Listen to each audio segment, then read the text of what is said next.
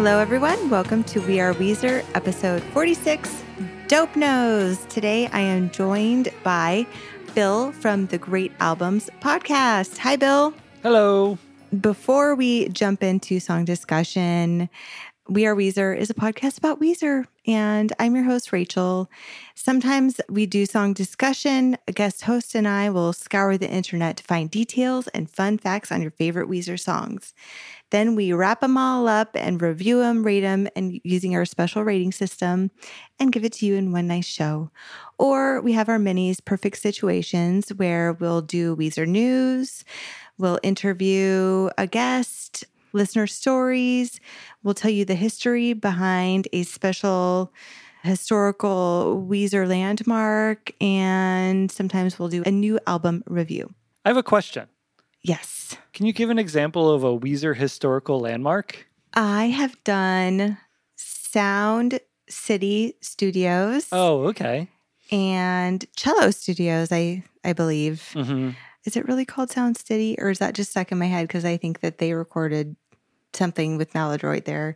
Um, Sound City is definitely a studio. I know that. it well, and something it's now called East West Studios okay. and it's out here in uh, Los Angeles. hmm and it's really historical. Like it's been around since forever. It used to be a, a grocery store and it was a casino at one point in like Ooh. the 20s. That's cool. So, yeah. They must have like hidden passages in the basement for Yeah. Or something. Yeah. Some kind of speakeasy something happening. And I think that they kept the doors from like the grocery store, like the like the refrigerator doors or something. is still there. So they've kept some of the history. I imagine that um, freezer doors probably have are are, are good for uh, sound isolation. Yeah. Or, you know, at, le- at the very least, having a good seal on Mhm. Yeah. whatever you want to, and put some blankets on it and call it a day or whatever Uh-huh. they put on the walls at studios. I don't know what that's called. The the acoustic foam Yes. padding. That's or a, they that, have just the, like the, the, it looks like fabric on a, like the egg crate. no, it actually looks like panels, like a panel with fabric. Yeah, it's the that it's called? the acoustic. Oh, the, uh, oh, uh, um, the baffles, Like- ah, the movable ones you're thinking of, like you know, like that they put in front of drums. Yes. Those are called baffles. Cool. Yeah, yeah, I need to um I'm actually going to like turn my guest room closet into a podcast room. is it big enough for you to sit in? Yes. Okay, good. But no clothes can go in there, but whatever. I I think and I want to like make it look like an actual room so it's not like I'm sitting in a closet with closet light above me and I need to get blankets or something. I don't know. I've been like Pinteresting DIY sound st- studio whatever's yeah, f- from my experience, the best thing to do is to put like thick curtains or like very heavy fabric and just a few inches out from the wall. You know, just get like regular curtain rods and and put them at the top of like the tension rods. Yes, I don't know.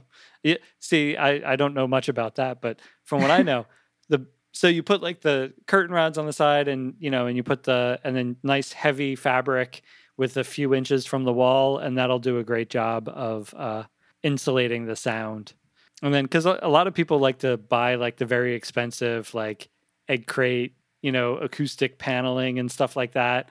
It's from from everything that I've talked to about audio engineers about, like people who have actual studios that have been soundproof, they're like, really, you don't really need to do that unless you're playing drums. Huh. Yeah. I never would have known that. Yeah. Because, well, and the important thing is to get um, something for the corners. That's where that's where the sound really does its thing. So, Oh. like sometimes, like you may want to get like like a wedge of like egg crate to put in the corner, but that's really the most you need it for, just to deaden that corner to make sure. And then the other cheap move is to just put something there, like a bookcase or you know a couch or a chair or something like that, something like heavy foamy fabric. You know, that's that's like that'll work just as well as actually treating it with the real stuff. Yeah, Yeah. and I even saw like online you can use like the bed, like a memory foam from Yep. for a bed. Yeah. I saw people doing that. Yeah. Anything that has a lot of air in it. Uh, because that that's what actually like deadens the sound is like if you know like that's what those baffles are is like it's a thick piece of fabric on one side a thick piece of fabric on the other side and then inside is just air. Um, and w- the reason why it works is because uh, the sound wave hits the one side reverberates inside but that air deadens it so that by the time that it hits the other side the other side doesn't move as much. So this side will like move like this and this one will be like this. And on this side of it it'll be very quiet comparatively. Yeah. So it's air is what you need. That's that's why the curtains work. Um, that's why like the egg crate works because it's you know there's a lot of lots of air pockets inside of it and like the foamy kind of stuff. Yeah. Like there's air pocket like little air pockets in it. That's why it works. Because you don't want like very solid things to actually deaden sound. That doesn't work solid things actually carry the sound and make it echoey Yeah, I mean, well, that it makes sense because I'm in totally like wooden floor. Mhm. Probably helps that I'm next to a bed. Maybe I don't know. Yeah. No, that probably does help. It's our old, like back in my old house, like it, we had hardwood floors in the room that we recorded in and it had like that echo to it. And now that I'm in this one, it's all carpet and all of a sudden like it's like much, much better. Um, even though, you know, I haven't like acoustically treated this room at all. Oh, And well, and I know depending on what your show, like the quality of sound that you want, Mm-hmm. it can vary. But I I do notice my voice is different on because if my son is like sleeping or something, I'll do it downstairs in in my room. And it's way worse in my room than it is in Oh, here because it's a smaller room. And I, I don't know, the way I sit in here too, I think is different. But so if I do the closet, I'm assuming it'll be like really good, probably. Yeah. And I don't need to buy the stuff. I that's awesome. I can just like get some really heavy, like a blanket, even probably, right? Like, Yeah. Like think like a like a wool blanket or something, like something really thick and heavy and just put it, you know, like a few inches from the wall and that'll be that'll do that'll go a big long way about deadening the sound. It'll definitely deaden your voice. If you want to like soundproof it against stuff from the outside world, um that's where you need like someone to come in, tear down the walls and put special stuff in the walls. oh yeah, no, that Yeah. that won't be happening. Yeah. Yeah. Ain't But- nobody got time for that. yeah, in order to just have like a nice quiet space to capture your voice so that it doesn't echo, like that's all you need. It's not a lot. cool. Yeah. Thank you. that you just saved me hours and hours of research. I'm Mhm. sure because I I've it's a thing that's been on my list and Because I've already done it. and I've You're- you're recorded like- it. I've recorded in all styles of those things. Like I've recorded in rooms that have like no treatment whatsoever. I've recorded in rooms with like a little bit of treatment and then completely soundproof rooms. And you know, the soundproof rooms are more about like not letting the the the sound escape. Um so that way, you know, you can run a music studio next to a business Mhm. um, and they won't be complaining about how loud it is. And then everything else, like yeah, like for for miking voice purposes, small space with like a lot of, you know, just surround yourself with fabric that's a few inches from the wall. That'll give a nice dead sound. cool. Yeah. Well, there you go, people. You too can be a podcaster. If this is all left in the episode, you know, this is no longer a Weezer podcast. This is now like you know a soundproofing podcast. This is uh, a DIY podcasting podcast. hmm Yeah, I like it.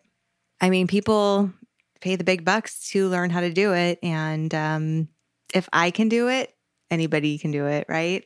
definitely. it's if we if any anyone who's ever podcasted will tell you that it's it's both very difficult but also the easiest thing they've ever done. yeah. Or like you can teach yourself how to do it. I Yeah. think the sound, like the audio, is probably very hard for yeah, it's post hard for production. normal people. Yeah, I definitely had that. Um, you know, I had the benefit of when I started my podcast, the Great Albums. I had the benefit of having the experience of having been doing like recording music demos for years and years and years. Um, I think I first started doing like my own recording, home recording stuff in like 2003, and you know, the Great Album started in 2014, so that's like an 11 year 11 years of experience of doing stuff. And even since I've started like I've learned more about audio production and how better to use compressors and EQ and how better to speak into a microphone and what are the right kinds of microphones to use. But I learned all those things while you know recording demos of my own music because trust me if you go back and listen to those first demos that I recorded they sound awful they sound so bad. They make no sense. Um, for like when you listen to them, you're like, what? Like What why is does happening? this? Like why does this sound like this? Why does this sound so bad? And then over the years, you know, I I had the experience of like just kind of, you know, I had I I had those first mistakes of just being like, this is not how compression is supposed to be used, and just using it completely wrong when I thought I was using it right. Um, Whoops. yeah, and then finally getting to the point where you know I could just go like, okay, this is how you do this, and I can once you once you know that it, it's very easy to apply, but you kind of have to make those mistakes sometimes of things not sounding quite right. Oh yeah. Uh, so did you teach yourself how to do audio then, or did you go to school for production? I taught myself. Uh, no, I I have a degree in English. oh wow. yeah, that's that's my degree. Is I, I four years of nothing but Shakespeare and uh, and and Walt Whitman. You know that that that's that that was my degree. But while I was going to school for that for that degree, uh, I was also making music in bands and buying little interfaces and things like that and microphones and slowly amassing a collection over the years. It's funny when I started the podcast like I didn't have to buy anything. I was like I already have everything that I need Nice. Yeah. just from just like, from doing music. I'll just use that mic over there and Yeah. call it a day. I already had like a handful of microphones, you know, and I was like, I have an interface already. I have XLR cables. You know, I, I kind of feel bad for whenever I see people on like message boards and stuff being like, okay, what do I need? And then you tell them, and they're like, I didn't realize I need that much. And it's like, well, you really don't. But, you know, should. you just you'll get there eventually just start making the podcast trust me Mhm. you'll make and then you'll make those first 20 episodes and then you'll be like oh i'm going to buy new microphones. And then now that you actually know how to use microphones and your interface together you're going to now record another 20 episodes that sound great or pretty good and you're going to want people to never listen to those first few episodes. And it's just it's one of those things that you know everybody goes through. It's just i got to go through it while making music on my own that nobody has ever heard. Well, you can put them out and call them your the demo the demo tapes of Phil. Yeah, Put them all out. yeah. No. Uh, probably not. Well, I mean, it, it's not just me. You know, it's like the people I played with, and you know, it's like I've got a whole bunch of stuff of just songs done with friends of mine, and you know, of just us sitting in a room with one microphone. Um, but it, it's all just random music that you know I'm no longer promoting. You know, I've got a new band now called Fake Pockets, which we do have great sounding recordings. Yes. Tell us about your podcast and uh, Fake Pockets. And in case people didn't listen to last week's episode, let's fill them in. The Great Albums is a podcast that I've been doing for uh, almost five years now with my with my friend Brian. He's my co-host, and each week we take uh, an album of music and talk about what makes it great.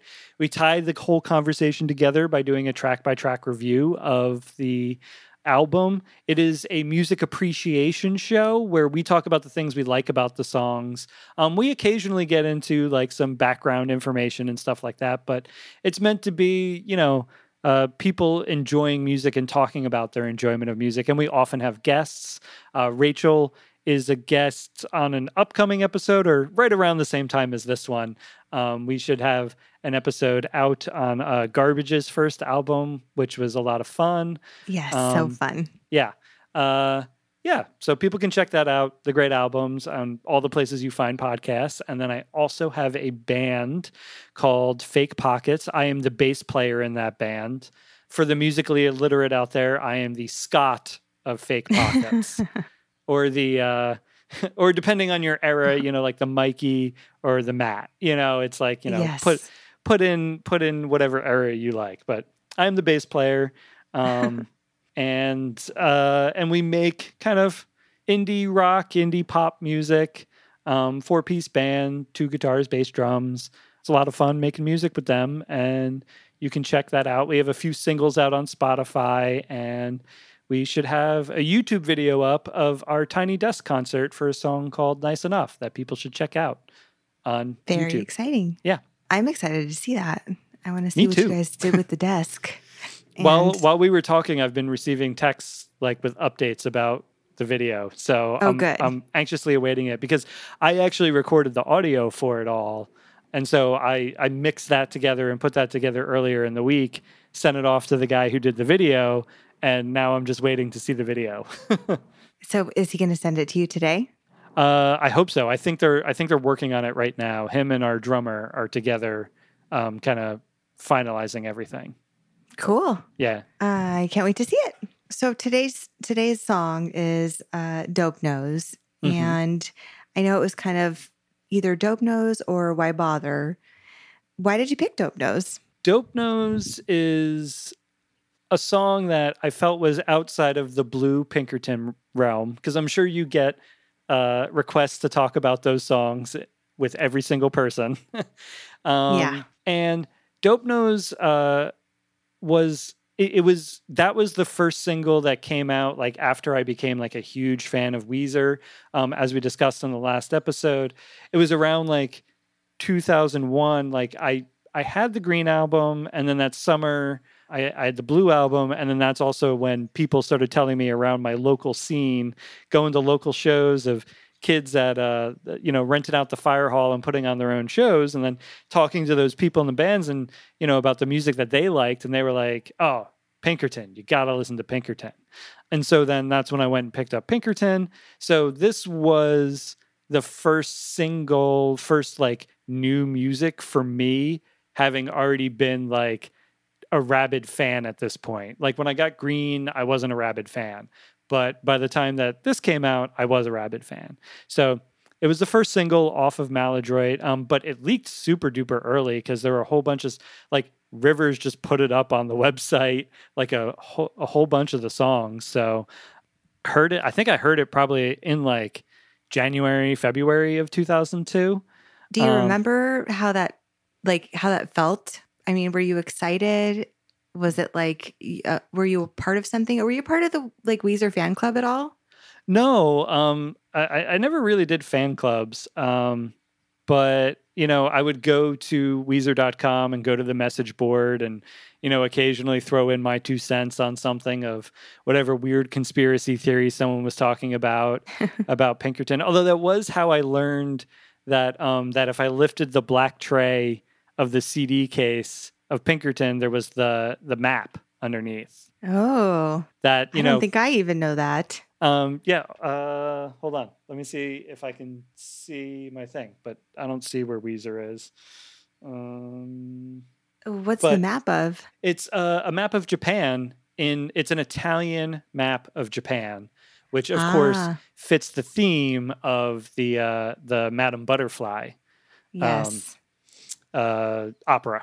So it fits that theme, and that like if you pull out that black tray, there's a, a map of Japan in Italian. So all the markers are are Italian. So it says Mar instead of sea. You know. So I, I don't remember exactly like you know clicking download MP3 off the website. Um, I do remember buying the album though a few months later when because that was back when albums came out on Tuesdays, not Fridays like they do now, and it was it, it was uh, like a Wednesday after it came out. I went into school wearing my uh, my Weezer "If It's Too Loud, Turn It Down" T-shirt. oh, I love it. Gee. and uh and a friend of mine like looked at my shirt and she was just like she's like she's like have you gotten maladroit yet and i was like uh no i haven't um i went to work last night. I didn't have a chance to go to the mall and pick it up. And she's like what kind of weezer fan are you? You didn't pick it up on the day it came out. And i and i, I was very shamed by that. And you know and so uh later that week i went i think i think it was that day or the next day i was like i'm gonna make sure to buy it. I'm gonna show her. I'm gonna own this album right away now. And um and i and i went and bought it and put it on. And uh, i had loved dope nose as a song but i have to be honest that it's kind of a standout from the album for me. I didn't really enjoy the album as much as I enjoyed this song. And I don't know, like, I, don't think there's anything particularly wrong with it. It just doesn't quite have the cohesion that some of their other albums do because it seemed, you know, it was kind of like very quickly recorded. Um, a lot of it was live, I believe. You know, like uh, Rivers had talked about, you know, about like uh, recording the album and the fact that, you know, he, and like his guitar tone on it. And he's like, yeah, he's like, I just turned everything to 10. And that was my tone. And it's just very dirty, very loud kind of sounding album. And and the songs didn't seem to quite have the same amount of care that they had Right. put into like blue pinkerton and even green like green you know they took the time you know there was no producer technically on this album it's there were the engineers i think were kind of credited with producing it alongside Mhm. weezer but there was no like there was no Ric Ocasek and there, there, there just didn't seem like a a through line within the album. It was just like a collection of songs, which seemed like the first time the band had really done that. You know, now they've done it a few times on a few albums where they're like, here's our latest collection of songs Yeah. and to, to varying amounts of goodness. Um, you don't sometimes think the- Blue is a collection of songs? yeah, but that was I do, but it was their first album, so it was very much on purpose. You know, they went they they I probably see. had more than 10 songs, but they were like these are the 10 songs that are going to define us as a band right now. Um and like going into the future. Your first album, you're very very particular about it. Having been in bands as we've recorded our first albums several times, like everyone is very particular about like this song needs to be on there because it it tells the listener who we are as a band kind of thing. And what um, you can do. yeah, and Pinkerton was very, very meticulously crafted. And Green, I felt like as well, like it was a different kind of statement where they went like, well, we're like, we're going to do like a pop punk, you know, more- super standard. yeah, like we're going to write poppy songs, but it was still very meticulously made. And this one seemed like a little bit more, they just went in and did it hmm and you know whatever alchemy there was in the room dope nose and i think keep fishing as well and probably burnt jam but i don't like also stands out but i don't really like burnt jam but it does stand out from the sound of the rest of the album Yes. um, but it stood out so much. Like it, it just whatever alchemy allowed this song just makes perfect sense that it's like i think it's like two minutes and 20 seconds. And it's just like this this like get in get out catchy hooky um, cool thing uh, that just stands out so incredibly on the album. And it has always kind of remained like one of my favorite weezer songs even though like i don't really love the album even though like i don't really have an emotional attachment to the lyrics of this song but just if if i want to listen to a rockin' good weezer song that's not off of blue or pinkerton like this is always my first one that i'm like my my playlist of non pinkerton and blue weezer this is one of the songs that it's the first song that i add to that playlist wow. yeah. Okay. That's Yeah. cool. Well, that being said, I'm excited to jump into song discussion. Uh, are you ready to talk about Dope Nose? yeah let's do it Okay. We will be right back.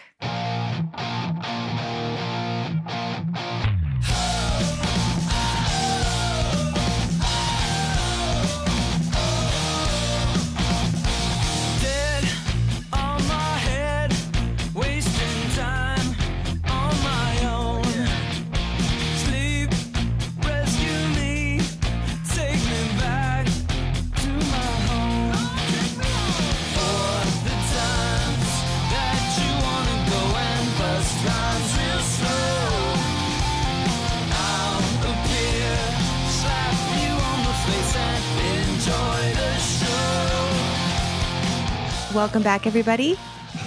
Hi, birds. Are those those are your birds, right? Not mine. no that that's outside i have the window Or open I again. mean, yeah, your outdoor birds. Yeah. I, I, Ah, they probably won't be picked up too much on my microphone. Oh, it's Um, okay. I've done it before with this mic and it usually doesn't pick up too much. It's just The birds are very happy about how spring it is today. It's very springy and they're just excited for Easter next weekend Mm. and it's all good. oh, that is next Um, week. Yeah. so today's song is Dope Nose. Um, it's off the album Maladroit. It's track number two.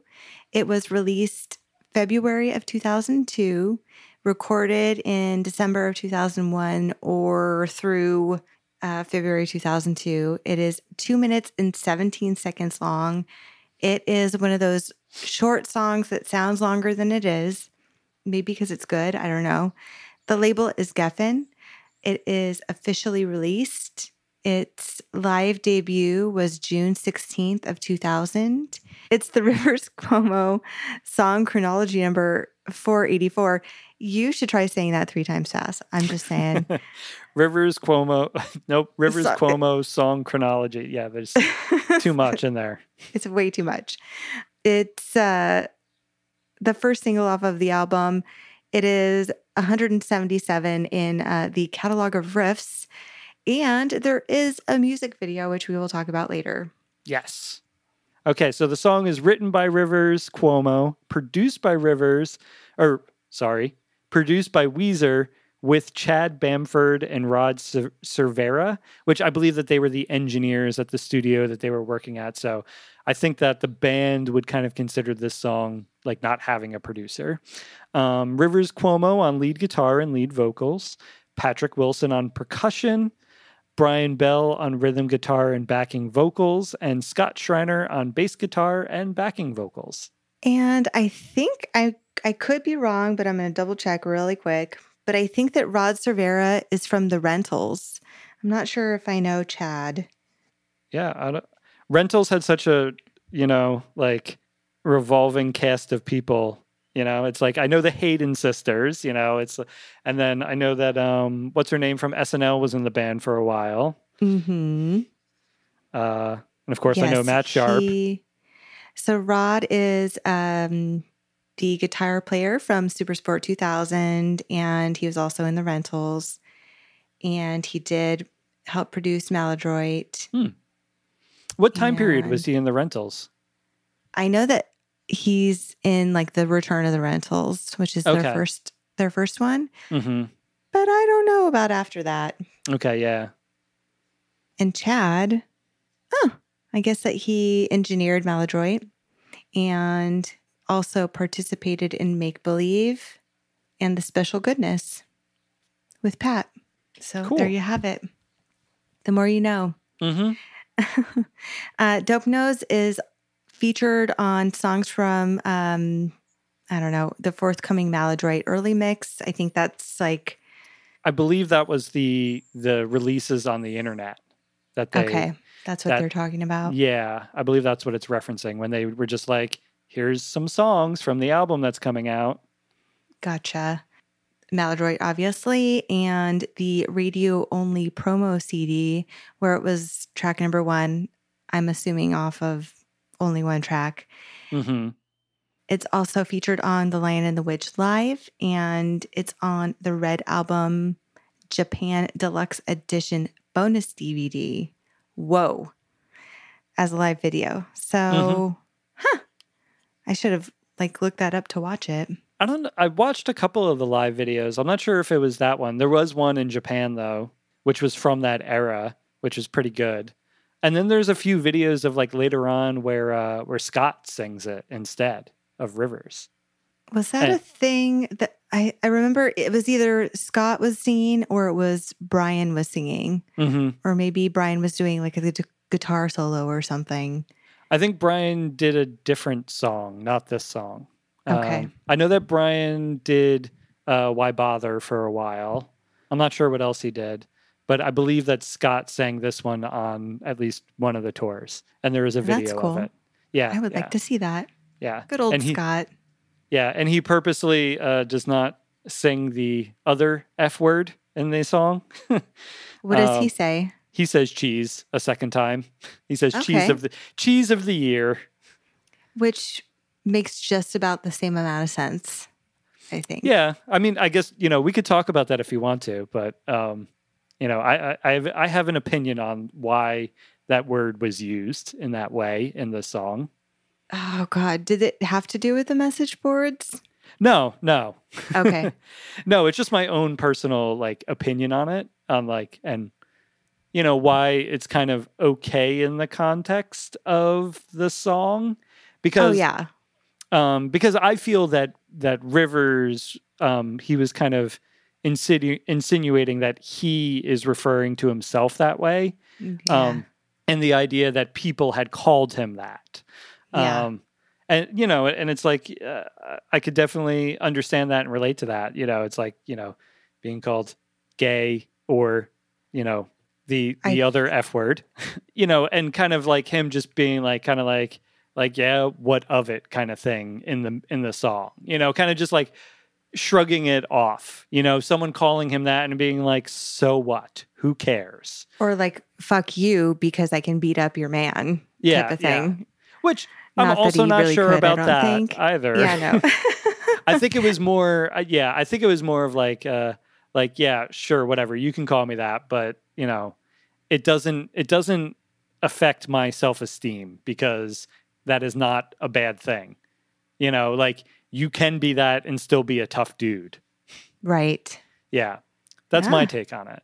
I like it. Yeah.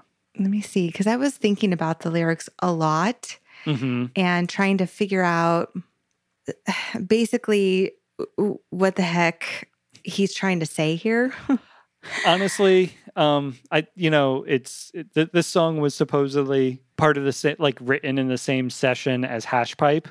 And i mean hash pipe has equally nonsensical lyrics right? So I, I think it was a little bit of uh, a little bit of like free form associating stuff um, into a song and then making a you know making a joke about a dope nose uh, you know being like that dope meaning like i'm a dummy and i know and also dope knows of like snorting drugs. Um, just like Mhm. a silly pun about that. And yeah i really think that rivers was just like that's funny and he just made a song about it. Yeah, because it's like the cheese is what like it sounds it it sounds like it's going to be normal and then he and then that last verse happens. Yeah. And you're like But but even like um that first verse doesn't make a ton of sense. Like debt on my head, wasting well time on to my me own. i'm thinking like you're a college kid you're alone Hmm. you're laying on the bed hmm thinking i want to go home um i hate it here and i'm broke i don't know Yeah. But then for the times that you want to go and bust rhymes real slow, I'll appear, slap you on the face, and enjoy the show. This dope knows. You know, it's I'm kind of like uh I'm kind of like, eh, th- those are kind of just, you know, words that sound good. yeah but don't you have a visual too of like rivers like slapping you in the face and then playing i don't know Yeah. No. I I mean, it's it's the words are like fun rock song lyrics. yeah um, if that makes sense. You know, it's just kind of like very much about just being like a dude who's like feeling ennui and trying to not feel ennui and also just having anxiety. That's what I think, you know, anxiety about like your place in the world. That's what seems to be Yeah. like the and and that's where I think like the the F of the year, who could beat up your man comes from. I have no idea what cheese smells so good on a burnt piece of lamb what that has to do with anything. No idea. nothing yeah Yeah. nothing i don't even know why they left it in they should have i mean anything could have been better than that really literally anything yeah. Although it is fun when then Brian goes, piece of what? yeah sassy brian uh he's good at that Yeah. um it caught me off guard i have to say because i i don't know that i knew that that was the lyric so Mm. when in preparation for this playing the song very loud in my car and listening to the lyrics actively listening without just like bopping to the to the music. I was like did he just say that? Like did did they use the f word in in this song? And it's just weird. Yeah. like it it caught me off guard. Now i will say that it caught me off guard because it's now. Back Mhm. then not a big deal um, No, would well, have been kind of normal, I guess. Yeah. Um, back then for me, it still caught me off guard. Um, maybe I was just set more sensitive to it at the time. I don't know than like the general public, but yeah, like I, I was never one of those people who used that word. Um, Me either. and I never used gay to mean lame or whatever. Like I, I never called someone to be like, "Oh, that's so gay. You're so gay." I, I never said anything like that. I always found it weird because I kind of grew up in an environment where I knew what the word gay meant from a very young age. Like my mom was just like, "Yeah, gay means like when when." I, she probably used it in the context of being like a man loves another man and and it's like oh okay. And i'm like well that's not normal right? And she's like it's not common. You know i'm sure she's she like said something like that. She's like it's not common but it's not necessarily a bad thing. And i was like oh okay. And then when you know because i would say i was probably had that discussion with my mom like when i was like 9 10 around that age and then like a few years later when i got to more like middle school years like fifth sixth seventh grade when people would use that and be like oh you're so gay i'd be like but i'm not gay. Why are you What are calling you- me gay? why are you I'm calling totally me not gay? yeah like what does that have to do with anything? And and then and they're like you know oh they're making fun of you you know and i was like oh well that's not that's not cool to do right? I'm like that's not that doesn't make any sense You're like, Um, if you're gonna be mean to me, like pick something real. Like, yeah yeah pick something that's actually negative maybe um you know and so like i definitely never did that uh and so i don't know i guess i was just maybe a, a little bit more self-aware of it but there was more definitely like mature, I would say. Than yeah and also because I, I was definitely like a very nerdy kid who was the recipient of people yelling that word at them you know like just for like no reason. And it's right. like okay um, That that's not yeah that hurts. And so when he used it in the song like i think i immediately went to that. Like i noticed that it was like wait what's he saying? And then i a looked at yeah, and then I looked at it. I was like, oh, I think he's actually taking it like he is that, you know, as somebody else is calling him that, and he's kind of uh, recontextualizing the word within within you know his song. Yes. Or he's like basically what we said earlier. Like, and what? Like, Mhm. that's, I guess that's who I am, then fine. I don't Yeah. know. And if I'm wrong, listeners, feel free to email me at thegreatalbums at gmail.com and tell me why. I don't mind. Like, They're just going to come flooding in, I tell you. Everyone, just all the time, all the emails I get. I can't, can't stop it. I'm being sarcastic. Um, I, I figured. Does do you guys get? I, I know that you probably get a lot of people that want to be guests. Do you get a lot of people that want to have discussions on your podcast? Um, yeah, we get a we get a we get a bunch of emails. You know, it's um the most common one is just like, hey, can you talk about this album on the show sometime? Um, that's the most common one. Occasionally, people respond to the things that we said on the podcast itself. Um, occasionally, people write in to tell tell us how much or how wrong we are and how much they hate us. Those are always fun. Oh my Um, god, I don't and- even know how you would deal with that. That just like hurts my heart. Um, basically, it you know I, I kind of put it down to the fact that people just don't understand what the podcast is supposed to be. You know, it's like they get angry at us for missing information. I'm like, well, you know, we're not trying to tell you everything about the song. We're just trying to appreciate it, and along the way, we tell you, we talk about the stuff we know about. You know, uh, and then some people like I, I just send like very sarcastic responses back because I'm like, I don't care. Like I'm just gonna say something like snarky to you. Um, that's what happens most of the time.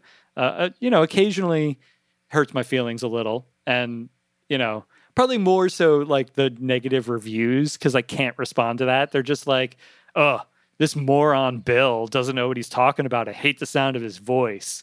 He sounds like, you know, he he I don't know. He's stupid. you know, it, it's and it's just like uh, and I'm like, come well, on. Well, then why are you listening? yeah, yeah, exactly. Why are you Um, writing a review? Don't you have yeah. better things to do? I saw Yeah. I saw a review on your thing and I was like, What a dick. Why why do that? Why not just like move on?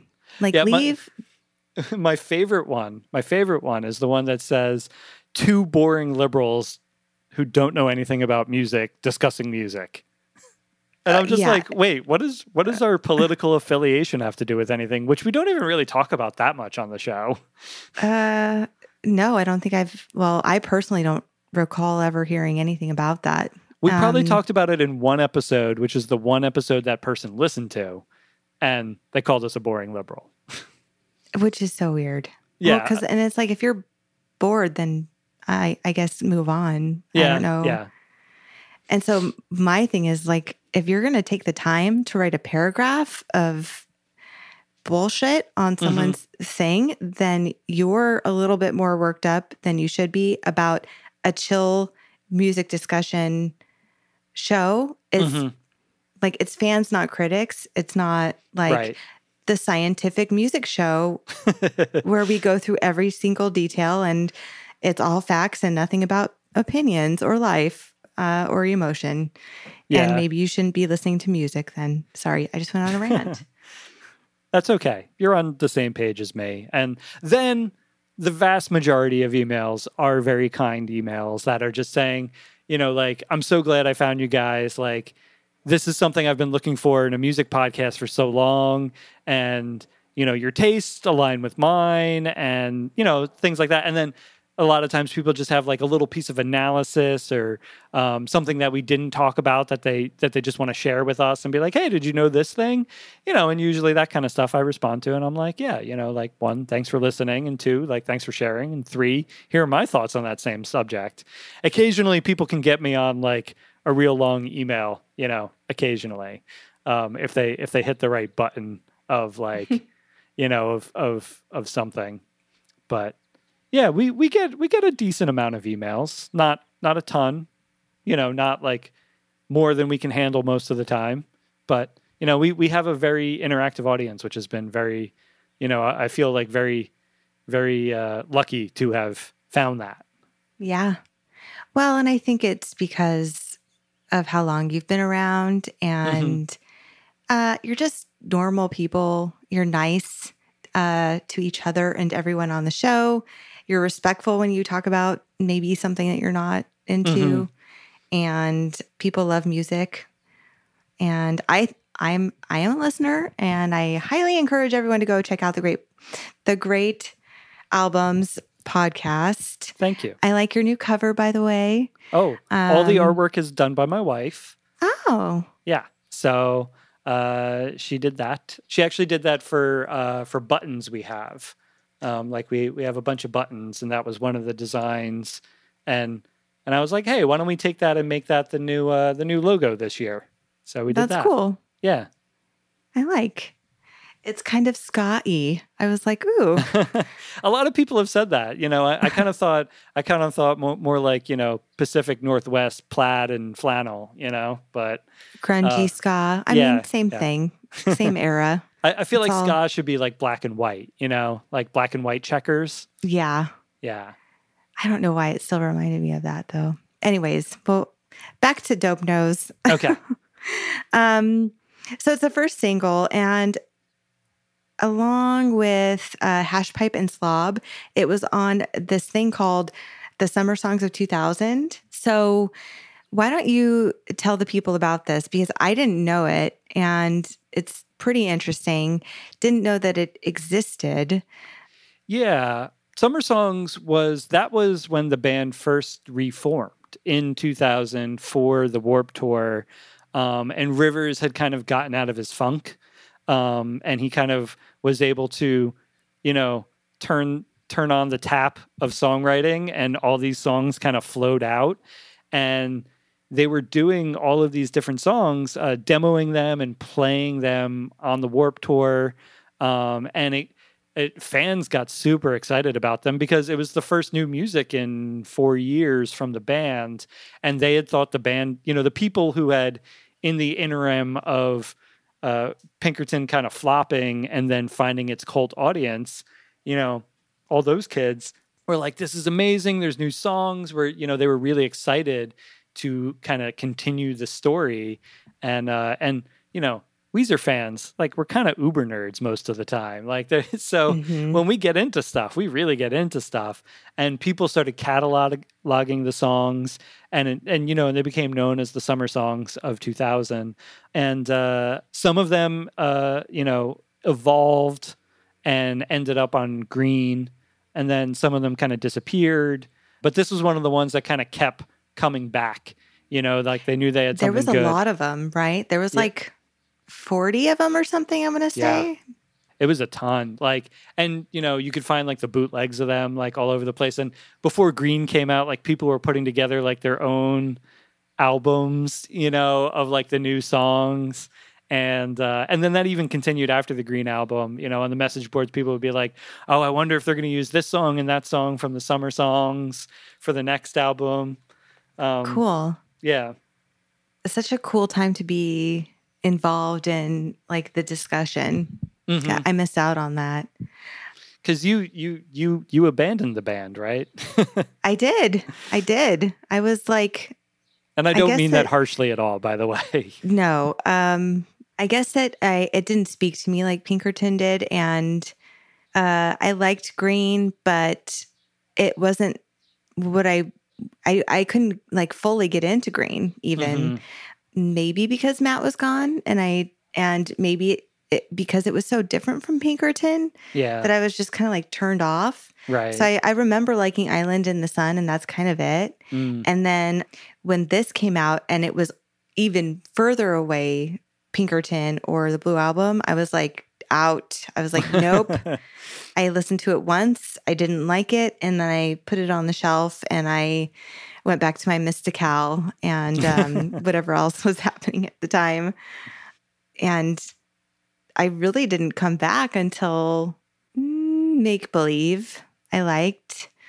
And after that, like it was the White Album. Like I really, I always was a fan. I always bought all the albums. I Mhm. just yeah. didn't love them, you know? yeah same you know?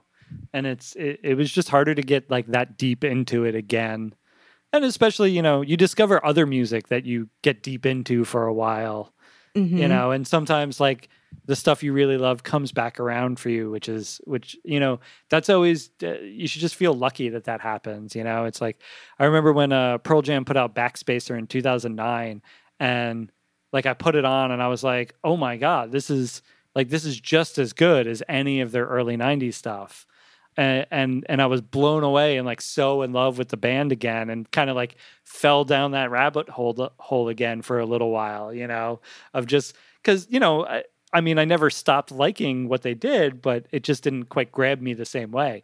And then when i found that and something grabbed me again i was like oh i'm back. They're back. We're all back. It's Pearl Jam time. yeah. Eddie or Yeah. something. yeah eddie that's what Ah, that- everybody yells at the pearl jam concerts they just eddie and they put their arm up and uh-huh yeah everyone's and- happy. and he lifts his bottle of red wine that he drinks on stage and toasts the audience Ah.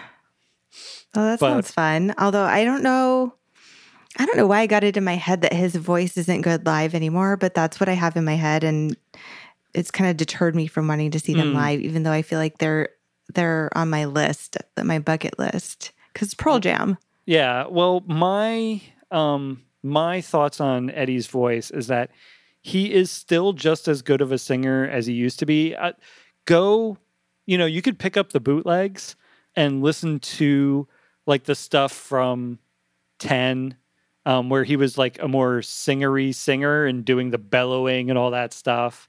And then, you know, he, I think that he purposely changed the way he sang in order to distinguish himself from all of the people who were copying him.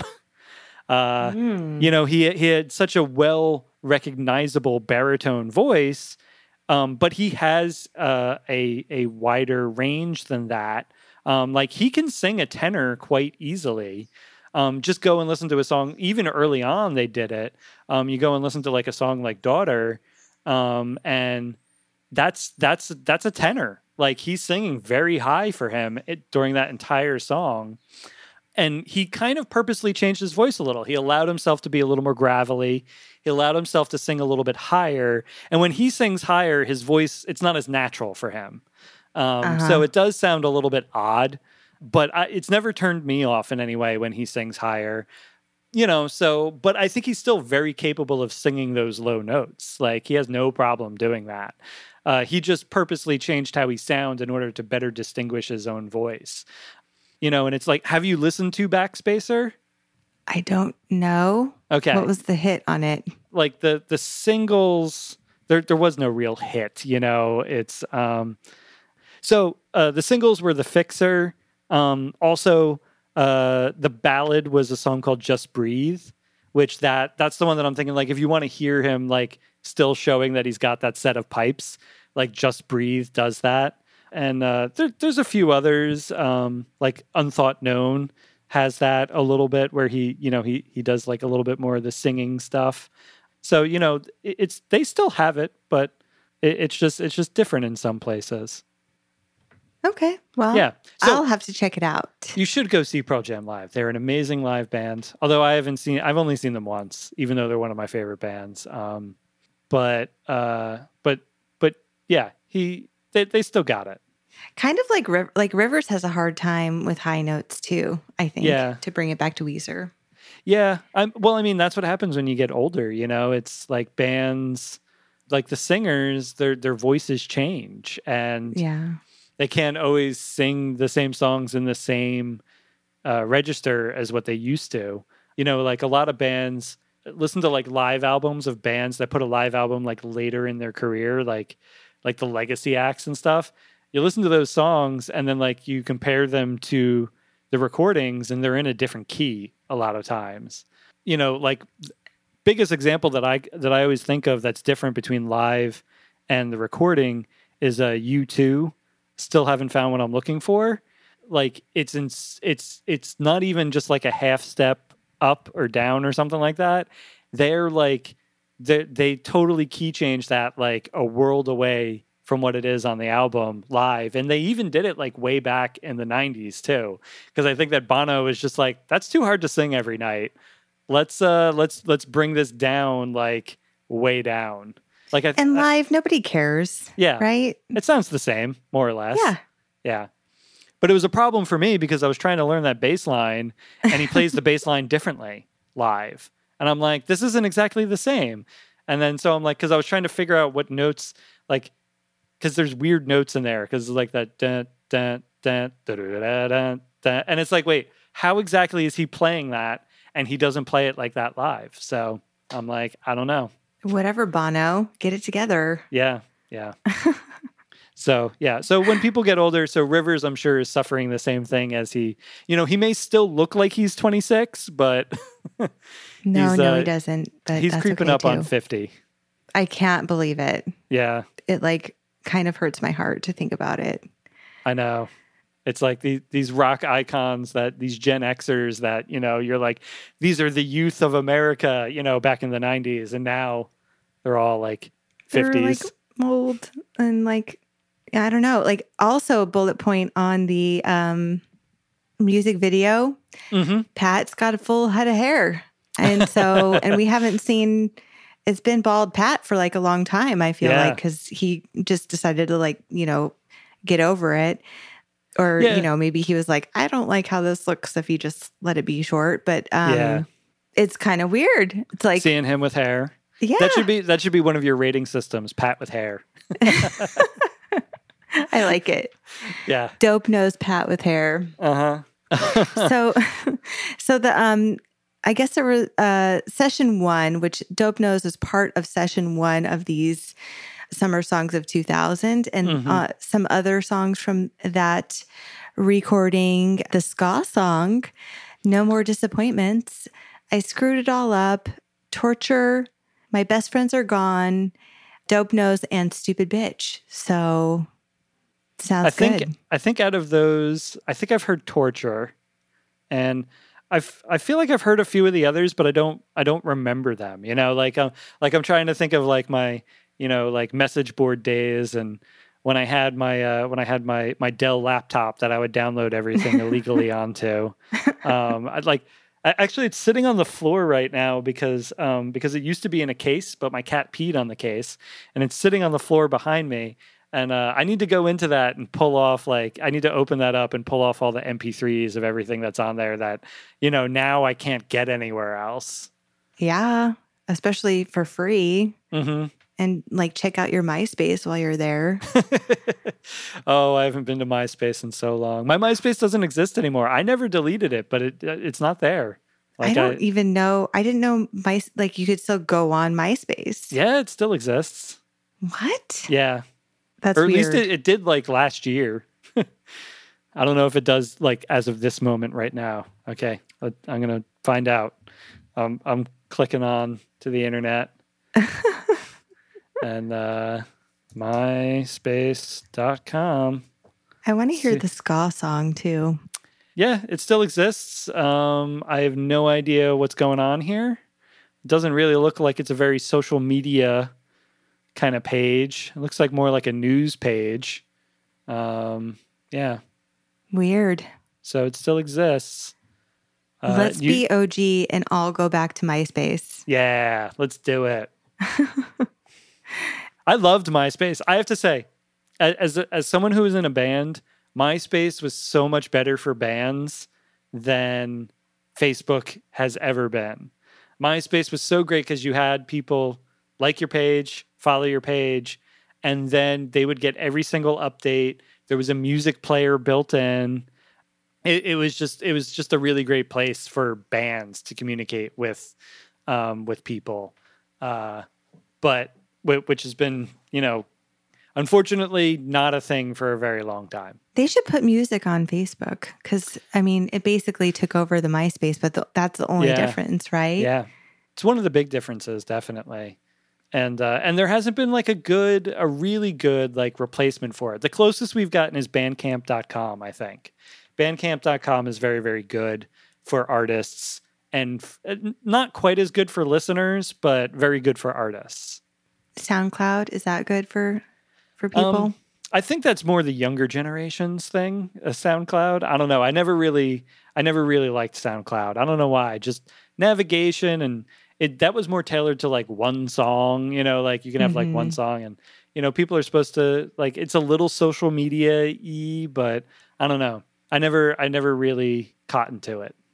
So, also, there was a fun contest where people were asked to create a Maladroit, some Maladroit cover art, Mhm. and I guess they were they were never really going to like use it for the cover art. Yeah, I remember that being a little to- bit of a controversy because people thought that they were like submitting for the cover art. Really, Yeah. And and I'm not sure if a winner if that is a winner for this for the cover art for this or not. But Uh, I don't recall. There were so it said like give us your best artistic representation of a Weezer record cover, and so people knew the name was Maladroit because I saw like some of them even had like said Maladroit on them. hmm and there were winners. There were four winners, and they won like somebody. Let's see, what did they win? Yeah. Um, from what I've found here, yes, they did the contest, um, but the artwork was someone they hired to do the art. It was not a winner of the contest. Yes, and also And I actually like the cover art. Uh, apparently, this was like part of like Rolling Stone's like worst cover art of all time like list. And I don't know, Mhm. I like it. I, it looks cool to me. I don't know. I thought it was weird. I didn't understand it. Like why? Like who's the dude? Why are we in his grandma's house? I guess I just didn't understand why after yeah, after everything else. yeah. Like- I guess like Weezer was so purposeful with their album art cover on the previous three albums that this one just didn't make a lot of sense. And you know, since then they've kind of run the gamut like other bands where like sometimes they have really weird art that has nothing to do with the album whatsoever and the music. And other times they have like perfect art that like complements the music perfectly. Like Ratitude.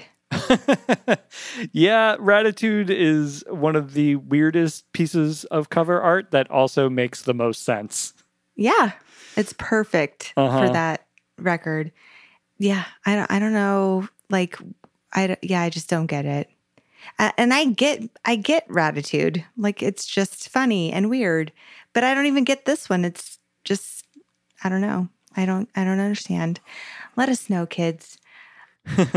and apparently, uh, uh, according to Wikipedia, Rivers had some uh, tequila and Ritalin before writing this song. So maybe sounds that's what the cheese and the toast came from. I don't know. Well, yeah, it's like the it's the drug songs. You know, there was Hash Pipe and Dope Nose. It was like they were Ah. a pair. Yeah, they were written. Yeah, they they were kind of as a pair, and they they make sense together. And if you don't think about it too hard, like they're fun and cool. And uh, apparently, you can play or Dope Nose plays on a, uh PlayStation 2 game called Amplitude.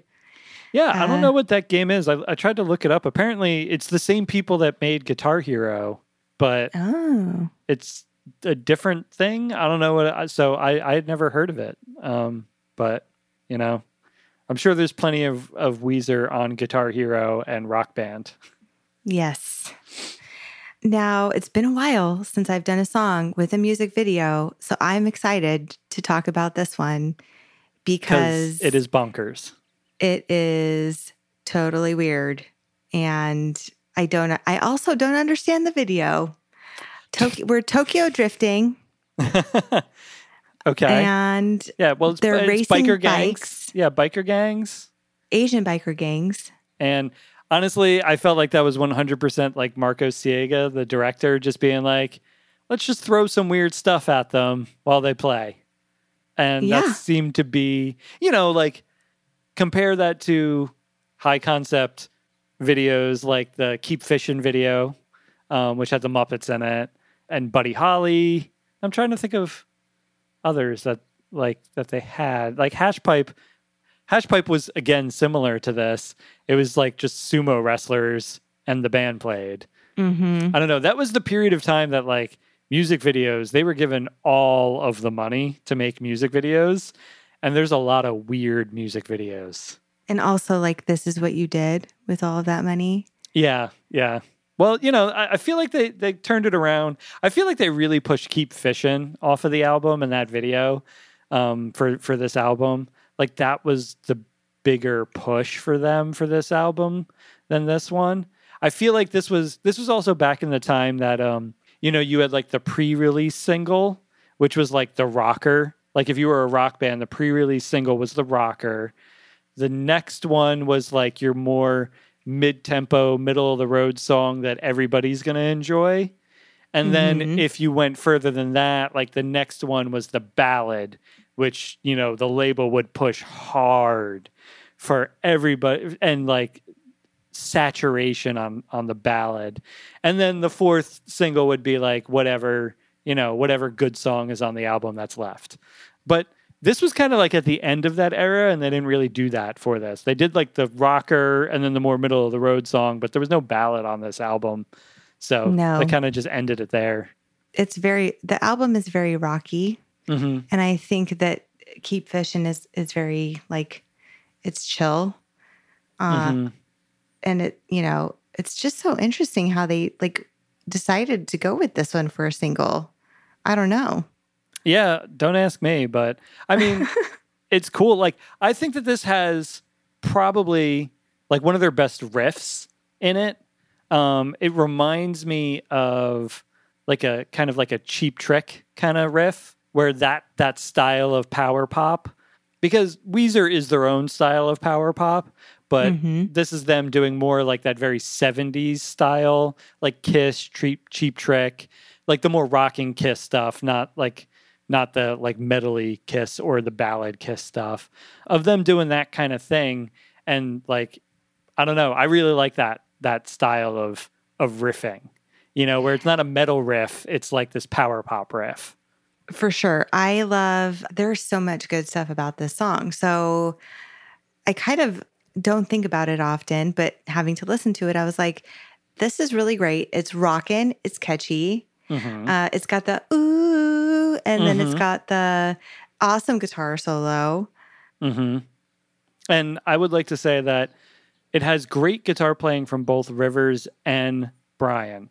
I was Um, going to say, did Brian do the guitar solo on this? Rivers does the main guitar solo, but Brian does all those leads that are like interspersed with the lyrics.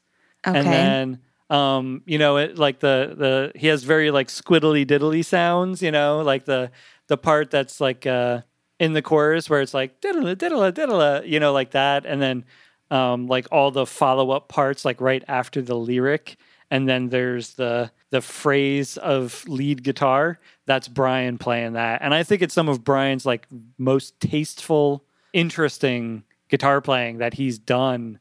You know, like this song and basically his playing on Pinkerton like really show him as a guitar player because Rivers Yeah. is such a good guitar player that he tends to kind of just Take over. yeah and Brian tends to play like Rivers a lot of the time in order to make it sound cohesive but I feel like this is him like showing off like his own style Yeah, I feel like they should let him do his own thing because Scott and Pat get to do their own things all the time. I think he I think he's allowed to I think that he just you know for consistency's sake Yeah. you know, He's and Rivers, job. yeah, like he's doing his job, and you know, he wasn't there from the beginning. You know, he he came in almost as a hired gun, like after Blue was recorded, and you know, and I think that he kind of comes in and he goes, okay, you know, I don't want to step on Rivers' toes, um, but when he has a good idea, you know, and, and Rivers is is in that right mind state because I feel like Rivers goes back and forth of being like Dictator. yeah of like this is going to be me versus this is going to be the band and you know when when he when he allows brian to do it sometimes brian just goes like okay let me do like a a riversy kind of thing um so that way it Mm-hmm. He'll fits like in that. so it'll fit in with the song you know it's like i don't want to i don't want to make things too too problematic but yeah so on something like this it allows him to really uh to really show off a little bit so so going back to the video uh marco siega we we had actually talked about this a little bit before we hit record about how Mhm. like it, it was it, it was he was kind of a no offense to him or anything but he was a bit of a step down after like the creative wunderkind of Spike Jonze being their director um, who just creates like always interesting music videos buddy holly um, he also did the sweater song but i mean Spike Jonze also known for so many other videos uh, like the uh, the cannonball the breeders cannonball Ah. um, he also did the uh, the Fatboy Slim, the the dancing Oh. people. Like he Uh-huh. was Spike Jonze was one of them. Um, so yeah, like he, He's he so cool. yeah he has such like creative, interesting visions, and of course you know he also directed films um, that were wonderfully imaginative, like uh, being John Malkovich, and uh, I think he also did adaptation That makes sense. because it's the same writer. Oh, he did the the where where the wild things are film. The what was that? Two thousand nine. I didn't see that one. Oh, but I love that movie so much. It really split audiences because it's not a kids film, and it's Oh, based on a kids book. Yes. Um, well, it's to be fair, it's kind of scary. Yeah, but but it's a beautiful, beautiful film about growing up because it's basically like they take the idea of like where the wild things are and you know internalizing his emotions and representing them as these creatures. You know, the character of Max, the main character. Yeah, it was really, really, it was really, really great. It was great for hipsters. if you're a hipster, it's an amazing movie. If you're I'm totally a hipster, so if if you you're just looking for like something to watch with your kids, like no, like it's something to watch with your kids like when they're teenagers. okay. I was Yeah. gonna say, what if your kid's a hipster? then then that's perfectly fine. Although I don't know, he like he's all into Scooby Doo. I'm telling you, like Okay. things that look really scary and the mummy, Uh huh. but he gets kind of obsessed with the beetle, like crawling under the guy's skin. Oh, okay. How Um, old is but your that son? was like he's four. okay. Wow, he's he's he's into some gross stuff. It's intense, the beetle. Uh, but he can't read Where the Wild Things Are before bed. So Oh, okay. it's kind of that type of thing. So I'm like, I don't know. He, But those are fun monsters. like they have a wild rumpus. yeah, but they're gnashing teeth and sharp teeth to bite you and eat you. I guess so. But I don't know. I like I got that book when I was for my sixth birthday, and I loved it. And then seeing the movie as an adult, I also love that. So so the point being, Marco Siega. No offense to him, but a little bit of a step He's- down as Yeah. a director for music videos, and it's a fun video, but a you know, there's nothing really happening in it. No. Well, I mean, there's a lot happening, but it's like, doesn't matter. Yeah, it doesn't, doesn't- mean anything. Yeah, it's like there's Asian biker gangs riding dirt bikes everywhere. I did make a note that there's a bearded Rivers, a long hair Scott, hmm and an old school Pat with hair. Hmm uh, so those were my notes, and lots of like, just uh, it's just really random. It's a random music video. Agreed. Nothing wrong with it, but you know, it's it's fine. You know. Yeah, Mar- Marcos actually also did Beverly Hills, Hash Mhm. Pipe, Island in the Sun, and Keep Fishing. Yeah. Which So Keep Fishing you- did a good job on that one. Um, I have to Yeah. say, pretty imaginative uh, one, but the Island in the Sun didn't really enjoy Hash Pipe. Eh, yeah, so that that's my thoughts at least. As as far as like visually speaking, and you know, matching the music to what's in the video, it seemed like he was like, "Hey guys, let's just get some weird shit and have a lot of fun." Yes, That seemed to be his style did. of uh, of video making. according to Wikipedia, Michael Gondry, Michel, Michel Gondry. Michelle. Oh, Yeah. is it a lady or No, he is is it just a French. French guy? Okay. Yeah, he did um Eternal Sunshine of the Spotless Mind. Oh God, I love that movie so much. Yeah, It's one of my favorite movies. yeah. He's also done a bunch of um, music videos that are also very imaginative. Okay, that makes Um, sense then that they would kind of be on the same Yeah, vein. yeah. Well, and also it, it relates to Spike Jonze because um, what's the uh, Charlie Kaufman is the writer who wrote all of those movies, being John Malkovich, adaptation, and then Michel Gondry did Eternal Sunshine, which is also a Charlie Kaufman written film. So he Mm. took over for him. So, you know, it's like it makes sense that if they were like Spike Jonze, Michel Gondry. Yeah, that is really interesting. I never even like would put that together. The the I don't know. I li- I I am a movie nerd as well, Mm, and just like the the way that they shot everything, even though it's a normal ish story, but like being John Malkovich is just insane. Like it's insane. yeah. I don't know. Yeah. how else to explain it. If you haven't seen it, you need to go see that. All of those movies actually really good. But I guess that director, Michelle, he um suggested to do a video where he was like, "You guys play a game of soccer and against a, a Mexican heavy metal band," and they were like, "That's okay. Thanks anyway." Oh. Oh well. Final thoughts on on Dope Nose? Basically, it's a good song. It's one of the better songs on the album. yeah. It is very catchy and fun. hmm It's unfortunate that the F word is in there, but what are you gonna do? Yeah. Um, you And, know, I, I uh, gave my thoughts on that one. Yeah. Uh, yeah. It's like I wonder if at some point they'll replace it and and start only releasing a different version with a different word or something. mm, I don't know. yeah, flag of the year. I mean, that makes just as much sense as as you know, cheese on a cheese on a burnt piece of lamb. So and I like the fact that it goes between rocking and then like a fun poppy, mhm. like shaking your head, snap into the Yeah. ooh, and then it's like dunch. It's like then it gets like heavy again. So Yeah. I really like that about it. It's Yeah. it's really fun. yeah. Yeah. And that's All that's right. kind of why I picked it because it's just a good, fun song, energetic, you know, Rockin'. hooky, rocking, and I get into it. It's a good one. All right, let's uh let's rate this sucker. Okay.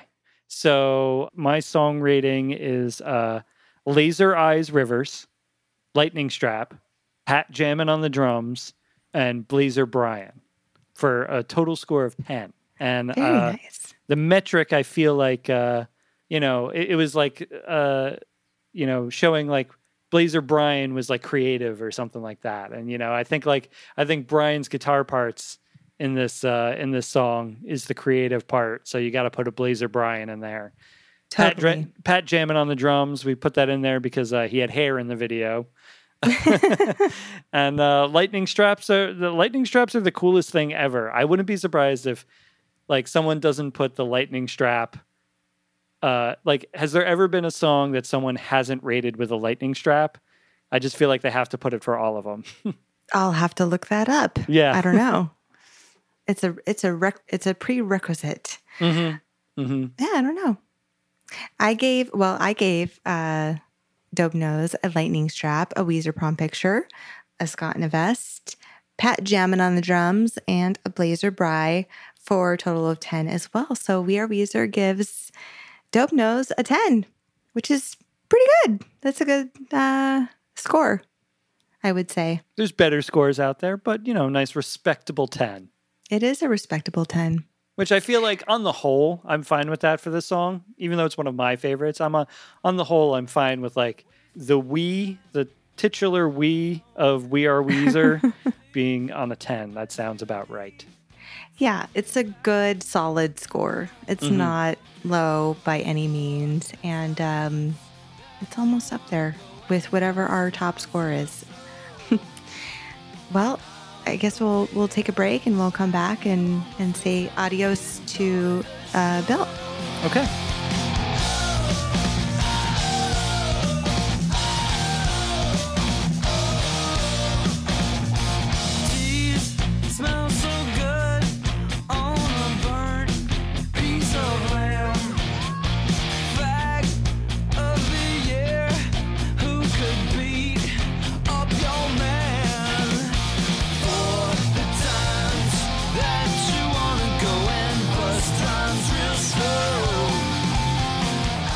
Everyone, what's next? Perfect Situation 17. I don't know what it's going to be yet. You will have to find out later. Bill, where can everyone find the great albums and fake pockets on your social media? The Great Albums, everything is at The Great Albums for Twitter and Instagram. Great Albums or Facebook.com slash The Great Albums.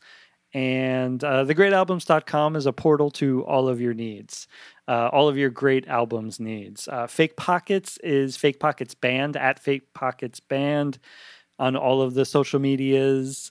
Um, and we're on Facebook and we're on Bandcamp and we're on Spotify. You can listen to us and go check out our video, our uh, our Tiny Desk concert submission on YouTube for a song called uh, "Nice Enough." So just if you typed in "fake pockets," "nice enough," that should show up. Cool. Well, good luck. I hope you guys win or somebody you know wins. Whoever. Well, part of the you know the winning is the experience that's what we said to ourselves we were like there's so many entries you know it- it's and there's only so many people can win so we were happy to do it and we had fun doing it and you know we at least have a nice video of us playing live for for people to listen to and check out yeah, that's cool. Yeah. Um, are there multiple winners or what are the rules? that's a good question i'm not sure i think there might be just one I wonder if they like, so they don't pick 10 and everyone gets to vote on like their favorite one or. No, I think they just have like a panel of judges that that who watch all the videos, and then yeah, this is my first time entering. I've watched my my friends have done them, and I've watched those videos, but I've never really paid that much attention to the contest itself. So you know, You're like, I don't know. I just, I play Yeah. the bass. Yeah, Okay. yeah. I I, I up. show up. There was a bass. desk. Yeah, it had a it had a owl statue on it. It was cool. All right. Well, I can't wait to see it. Everyone, check out We Are Weezer. We're on Instagram, Facebook, and Twitter at We Are Weezer. And we also have a website, www.weareweezer.com. Do we have to say the www anymore? Or I can don't I think we do. Okay, cool. because I think it's like a thing. Like you know that, right? Yeah. It's, not like you say like. HTTPS colon for everything either. Yeah. I don't know. Um, Use keyword lightning strap. AOL Ah. keyword lightning strap. Oh my gosh. Um, check out check us out uh, listen to us and subscribe and rate us on apple podcasts or anywhere else that you listen to your podcast i like spotify as well i listen to itunes in the car and for some reason spotify at work so there you have it thank you brian for the sound thank you everyone for listening we really appreciate it thank you, Bill, for coming on the show. I'm very honored to have you on as one of my, you guys are one of my favorite podcasts. Well, thank you for having me. It was Yeah. uh, an honor to be included and to, you know, have an excuse to just talk about Weezer for going on, you know, between the two episodes going on like three hours now. So, I know. Well, you come back anytime. okay. See you next All week. right. Thanks. All right. I'll see you tomorrow. All right. Thank you. All right. Bye. Adios, everyone.